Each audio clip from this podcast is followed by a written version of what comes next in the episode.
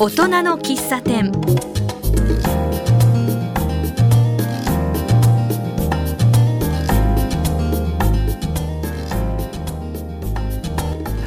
ようこそ大人の喫茶店へ。この番組ではこの街を元気にする人をゲストに迎えお話を伺っています。私はマスターの小原田康久です。今回のゲストは西東京市東町の渡辺光弘さんです。どんなお話をしているのか聞いてみましょう。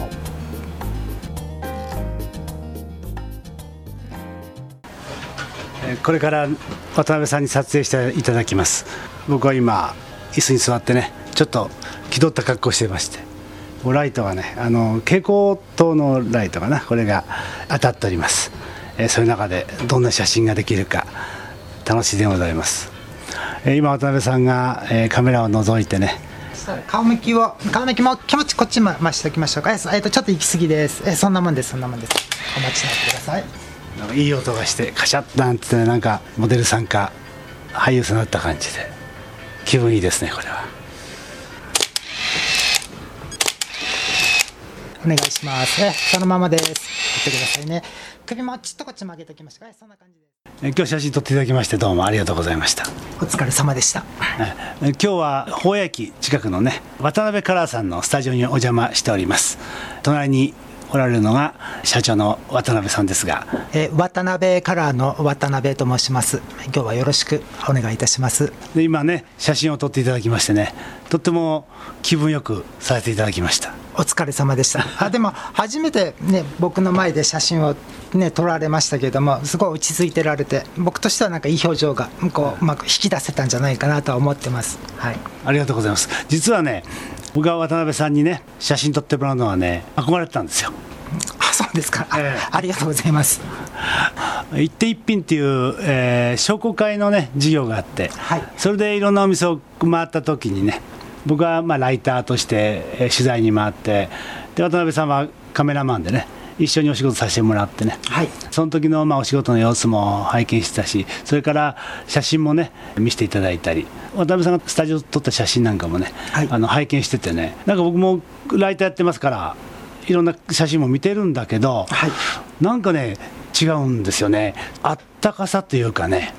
柔らかさというかねなんかその人の内側の魅力がねすごくこうにじみ出るような写真をだと僕は感じるんですよね。あありがとうございます。今日はねまたその秘訣なんかも含めてね、はい。いろいろお話を伺いたいので、はい。よろしくお願いします、ね。あこちらこそよろしくお願いいたします。で渡辺さんはもうカメラは何年ぐらい？もう学生の時から使ってますのでもう何十年ですよね。あのこのスタジオをね邪魔すると壁にですね往年の大女優さんのね写真が山田五十さんとかね、はい。山岡勇乃さんとか、えー、小田信子さんですか、はい。といった写真があるんですけどね、はい。これはまたどういうことでここに写真があるんですか？はい、それはあの父があの東レの専属カメラマンをやってまして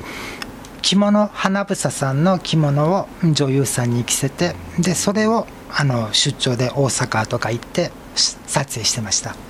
はい。あお父さんもそういう人物写真を撮るカメラマンだったんですね。そうですね。あの、まあ、営業写真館ですから、まあ、人物合集になりますね。はい。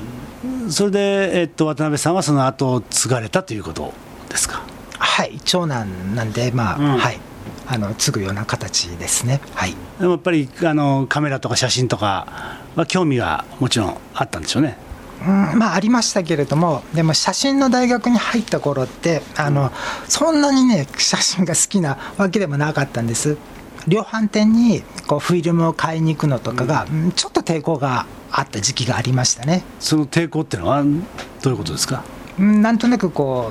うこう音楽がこう流れてるじゃないですか量販店さん独特の、うん。うん。そそれがあんまり好きじゃなかったというか。はい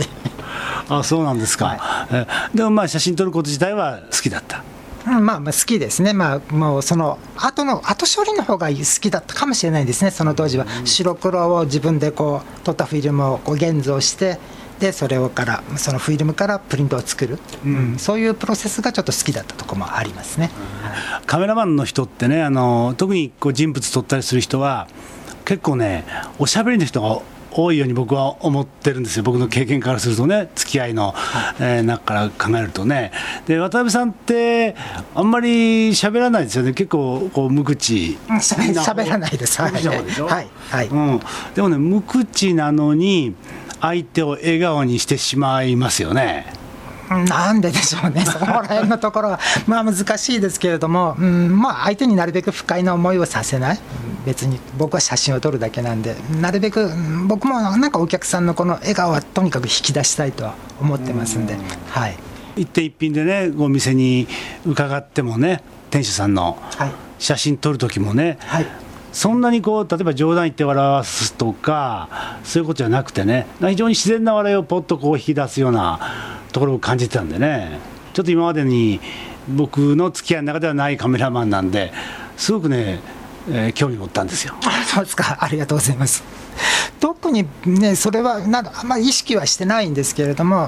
うん、まあ、平常通り、ちょっと笑ってっつって、そのくらいの声がけしか何もしてなくて、まあ、その中でこう笑顔が出た瞬間を取り逃さないようにしないといけないんで、はい、神経は集中して撮ってますけど。はい、あそうか瞬間ですからねカメラは写真はね、はい、うん、だからずっと笑ってる必要ないんですよね。その笑顔が出た瞬間を逃さなきゃいいってことですね、そうですね。はい、まあ、それからあとねその表情のもそうだけど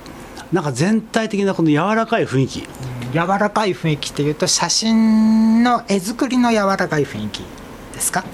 もうなんかその人物全体がこうなんか柔らかくこ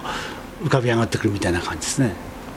難しいですけども、うんとまあ、明かりの当て方によっても、柔らかい明かりを当てて、その人物を柔らかく表現してあげるのか、うん、さっきみたいにこう硬い明かりを当ててあげて、うん、ちょっと硬めな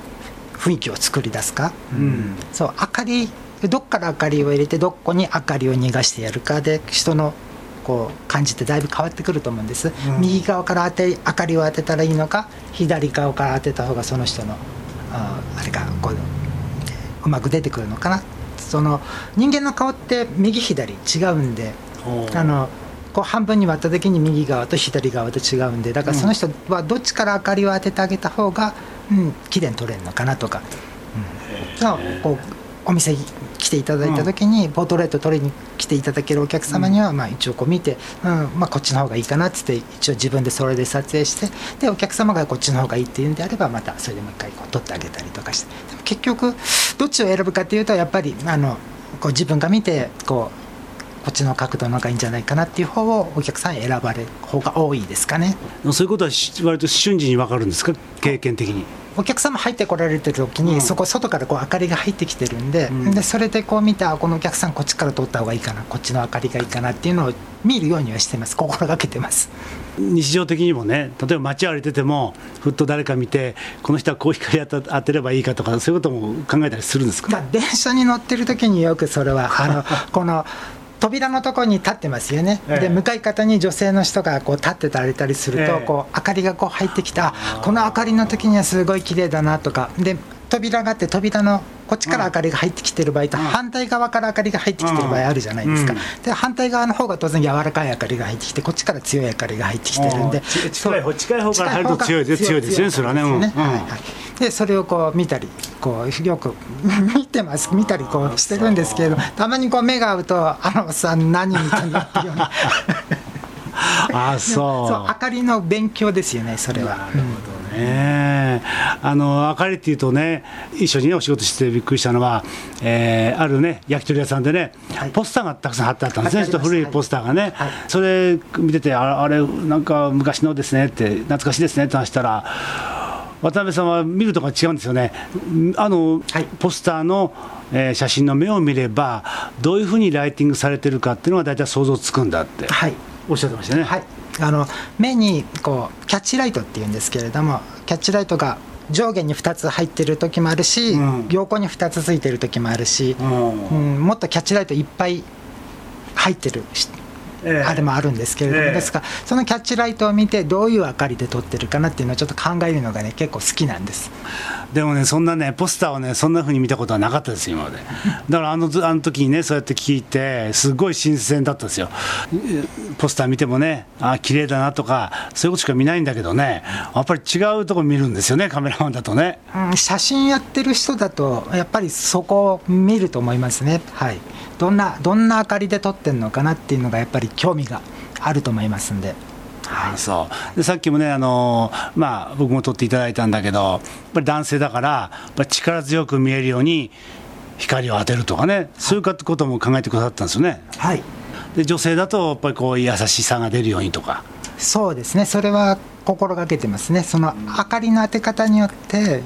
変わりますんで、写真で絶対に。はい。優しい柔らかな渡辺さんが撮るね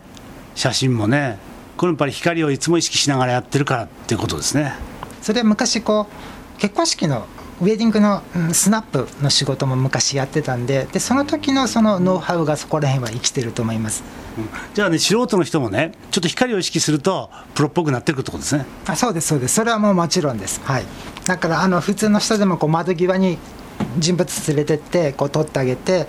で窓がこっちにあったとして明かりがこう入ってきますよね、うん、そして反対側にちょっと白いものを置いてあげるとレフ板代わりになるんで、反射しますよね。反射します。そうすると逆側にも光が当たるとそう柔らかい明かりが当たるんで。こっちから強い明かりでこっち柔らかい明かりであのいい感じに撮れます、はい、ここらでちょっと一休みということでね、えー、渡辺さんビートルズが大好きで。はい。よくあのスタジオで写真を撮るときにかけてます。はい、うん、えー、じゃあ何か、えー、リクエスト曲をお願いいたしますえではじゃあ「レッド・イット・ビー」でお願いします。今日は、えー、宝谷駅近くの、えー、渡辺カラーさんのスタジオにお邪魔してます。今ですねあのどこの家庭でもねデジタルカメラの一つ二つありますしね、はいはい、で今ちっちゃなカメラでもシャッターを押したりすればそれなりに、ね、そこそこいい写真が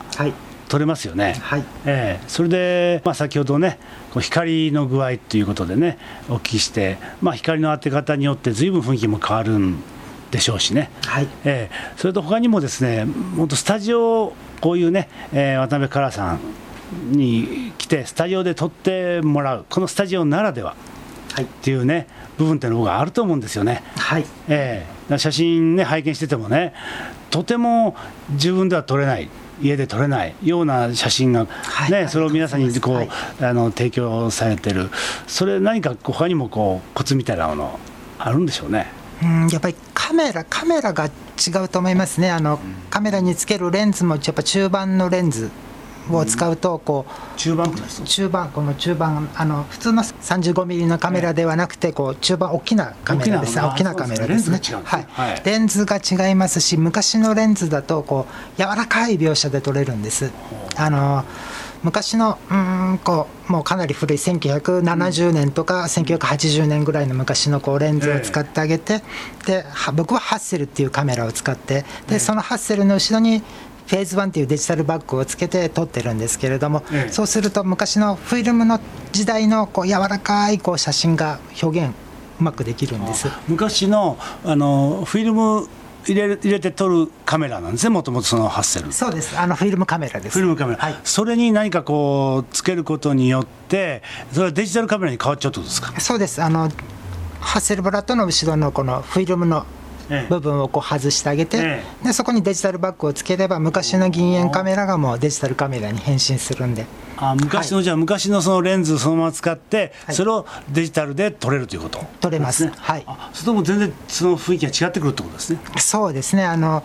柔らかい描写でも撮れますし、うん、なんていうのかな、こう立体感のある絵が撮れる、えー、あの特にその立体感っていうのは35ミリのデジタルカメラで撮ると、どうしてもこうデジタルっぽく、なんかこう、厚みがない写真になってしまうんですけれども、うん、こう中盤で撮ると、その、こう深み、ええ、厚み、え、こう会長表現がすごい豊かに撮れると思います。あそう、はい、あそうその辺も田辺さんが撮る写真のなんかこう引きつけられるられるものの一つの理由かな。あ多分そうだと思います。僕はすごいこだわってるんでそこら辺は、うん、やっぱり35ミリでは絶対撮れないものを撮ろうと思ってますんで、うん、はい。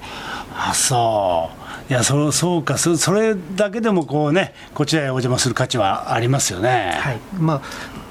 デジタルは画素数じゃなくてこう階調表現だと思うんですよ。いかにこのハイライトからシャドウまでをきれいにこう出してあげるか。そうすると立体的に写真がこう見えてくると思うんです、ええ。はい。ああそう。でもこれかなりね力入ってますね。あ入ってますそこは ちょっとこうこだわってるところなので。はいはい、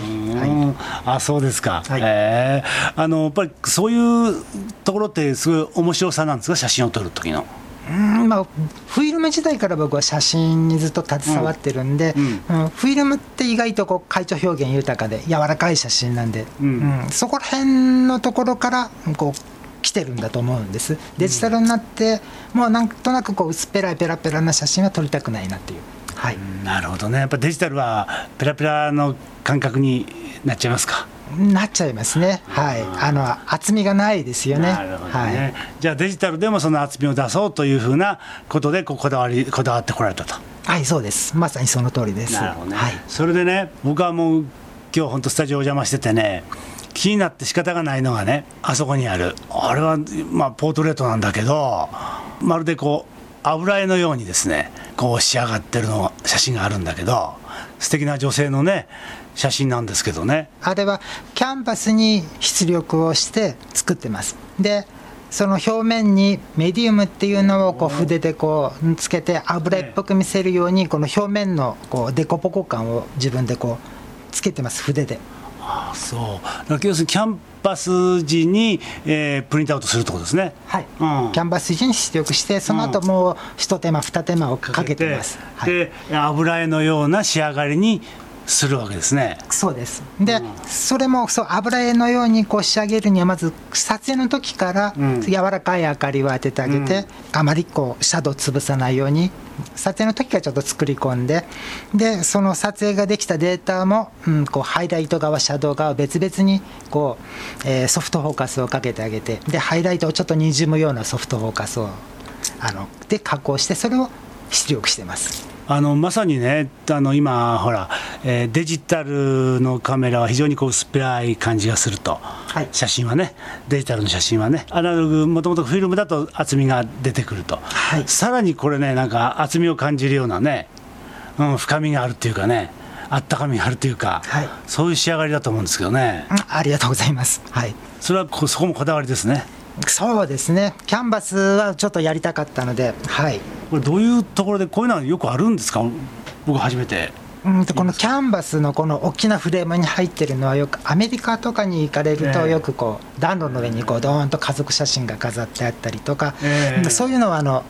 アメリカに行くちょっと勉強に行くツアーがあったのでそこに行って、でそういうのをこう見てきたんでぜひ自分もそれをやりたいと思ってちょっとやり始めたものなんですけれども。でも、うん日本ではなかなかここまで大きなものっていうのはうん。広がらないんでこれよりももっとだいぶ四つ切りサイズぐらいのお客様にはおすすめはしてるんですけれども、あれはねなんか家に壁に飾っておくとすごいなんか値打ちものな気がしますよねあそれはそうだあの普通の写真を飾るよりも絶対こう絵の額にキャンバスを入れて飾っていただけるとそれはいいと思います。はい。そうですね。なんかね重厚感あってね。あのまあ、ご家族で撮られるんであればこう立体感を出すんで同じ色の洋服洋服の色のトーンを揃えて家族写真を撮った方が絵的にはまとまると思います。皆さんバラバラの色を着てくるよりも同じ色の洋服ポロシャツならポロシャツであの色を揃えて撮った方が、ま、ご家族のこうまとまり感が出てくると思います。そうですか、い、やでもね本当写真っていうと本当イメージとしてね、はい。よくあるアルバムに貼るような写真ばっかりイメージしてたんだけどでもああいうふうにね額に入れてみるとまた違った雰囲気になるしね、まあ、いろんなあの雰囲気をね作り出せる演出できるね、はい。だからすごい武器ですよねこれもね。ああありがとうございます。田部さんはね、はい。まあ、これから写真をね撮り続けていく中でね。はい。どういうこう写真へのこだわりそれからどんな写真を撮っていきたいかっていうそういうことをどういうのをお持ちですか？写真へのこだわりですかね、ね。先ほどもやっぱりお話ししたようにやっぱり会長豊かな写真を撮りたいし、うんまあ、方向性としてはこうポートレートファインポートレートって僕が言ってるんですけれども、うんこう一般の女性の方をモデルのようにこう撮ってあげたい、うん。そっちの方向をちょっと強く強くいきたいなと思ってます。確かにね最初写真撮ってもらいましたけどね、はい、気持ちいいんですよねあれね。なんかカシャカシャってこうシャッター音が聞こえてきてハッセルで撮るとこう、うん、絞りが切った瞬間ピュッとこうなるじゃないですか。あはいはい、あれがあの気持ちいいってお客さん結構いらっしゃいますよ。そうかそうか、はい、うん、あれは目につきますね,、はい。うん、ねなんかこう写真撮ってもらってるって自分がこう主役になれるじゃないですか、はい、そういうのってなかなかね日常的にはないからね、はい、こういうのってすごく嬉しくなるっていうかねあそう癒されますよね、はい、ちょっとモデル気分を味わっていただけましたですかね、ええー、もう本当にね楽しませていただきました、はい、えっと、こちらはですねあの、まあ、いろんなお客さん来られるでしょうけどね、はい、どういった方が多いですか？うんそうですね。やっぱりこう記念行事の時にお見えになる方が多いですかね、まあ、入学記念、えー、まあ、七五三成人式、えー、うんまあ、入学記念に来られたお客様でも、うん、なんていうのかなちょっとこう変わった感じで撮ってあげると、うん、結構喜んでいただいてます。よくです。それこそ結婚した時からね子供ができたずっとね、はい。えー、じいちゃんばあちゃんになるまでというふうなこうずっととあの撮ってる方もいますけどもね、はい、こう今までこう長く撮ってる方もおられます？あいらっしゃいますね、はい、あのずっと代々あの来ていただいてる方が、その記念記念に来ていただいてます。はい、えー、はい。もうなんかその家族見てると自分の家族みたいじゃないですか。あそうですね、うん、でも本当子供の成長がよく分かりますよね。もうこんな大きくなったのっていう、はい、うん、そうでしょうね。あの子供といえば幼稚園のね、はい、写真も撮ってられるそうですが、はい、あれ子供の表情ってどうですかこう、えー、カメラを通して見る時って、うん、あれはもうなんていうのか自分が作り出すものじゃなくて、うん、向こうから来たものを僕が受けて撮るだけですんで、うん、はい、幼稚園に行くと子どもたちってみんなもう表情豊かなんで,、はい、でその時をいかにシャッター切って。捉えていくかですね、はい、だからわざわざねその作るよりもより素敵な自然な表情が出るんでしょうね。あもちろんですもちろんです。はいはいはい。じゃあ子供の写真っていうのはお好きですか？あ好きですね。幼稚園の撮影でやっぱり年少さん3歳児の写真を撮りに行くのが楽しいですね。ええ、もう可愛らしいですよね。えーそうですか。まあねその辺からこう大きくなっていってどんどんこう変わっていってちょっと生意気になったりとかね。まあそういうのはこう見ていくのもまたねカメラマンのこう面白さかもしれないですよね。あそうですねあのもう年少でね入ってきてもう幼稚園入ってきてもお母さんから離れなくなくて、うん、もう泣いてる子がもうねみんなしっかりして卒園していきますからね、うん、3年間の子どもの成長というのはすごい大きいですよね、だからそういうのをこう幼稚園にこう撮影に行ってお邪魔しながら見れるっていうのも、うん、結構なかなか他では経験できないことなので、うん、いい経験させてもらってます。そうですよね、はい、ずっともうねカメラのお仕事っていうのはね渡辺さんにとってはもうかけがえない、はい。ね、お仕事。はい。そうですね。はい。ねこれからもいい写真をねたくさんたくさん撮っていただきたいと思います。はい。ありがとうございます。頑張ります。で最後にですね渡辺からさんに来られてね、えー、写真を自分のねポートレートを撮っていただくというのはね僕はねぜひねお勧めしたいと思うんですけどね連絡先とちょっと場所、はい、ちょっと教えていただけますか？はい、えー、連絡先、えー、住所からでいいでしょうか、ね、はい、はい、えーと、東京都、えー、西東京市、えー、東町えー、3丁目11の23です、えー、電話番号042-423-3167です。どうぞよろしくお願いいたします。えっ、ー、と保谷駅のこっちは南口ですか？南口です、ね。南口で歩いて徒歩3分ぐらいだと思います。そうね。出て、はい、出て右に来るんですよね。えー、右に歩いていくととバーミヤン。そうバーミヤン夢やんとあとオリンピックで自転車屋さんがありますんでちょうど自転車屋さんの向かい方のマンションの1階ですので。そうですね。はい、えあのバス通り沿いなんでね、はい。えすぐ分かると思いますんでね。はい、はい、えー、ぜひね素敵な写真を撮ってもらってください。よろしくお願いいたします。どうもありがとうございました。ありがとうございました。次は2枚目を撮っていただこうということでね。今セッティングを変えていただいてます。今度は真っ暗にするということはバッグを黒にするんだ。さっき割とねフォーマルな形で撮ってもらいましたが今度はどういう感じで撮ってくださるのかこれも楽しみですお待たせです。さあ目線この辺りです。お願いします。顔の気も気持ちこっちましたきました。そう。で目線は、えーレンズの真ん中あたり見といてください。お願いします、えーそのままです。言ってくださいね。首もちっとこっち曲げておきました、えーそんな感じです。そのままです。うんと今度はもうちょっと笑ってみましょうか。あそうですそうですそうです。いいですいいです。今の感じです。そのままです。待ってくださいね。もう一枚ちょっと撮りますからね。あいい感じ撮れてます。大丈夫です。目線ねちょっと上に上げておきましょうか。えそんな感じです。いいですよ。もう一ついきます。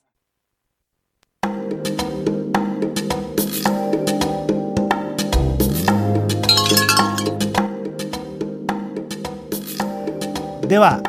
次回はどんな方がゲストにお越しになるのかお楽しみにしていてください。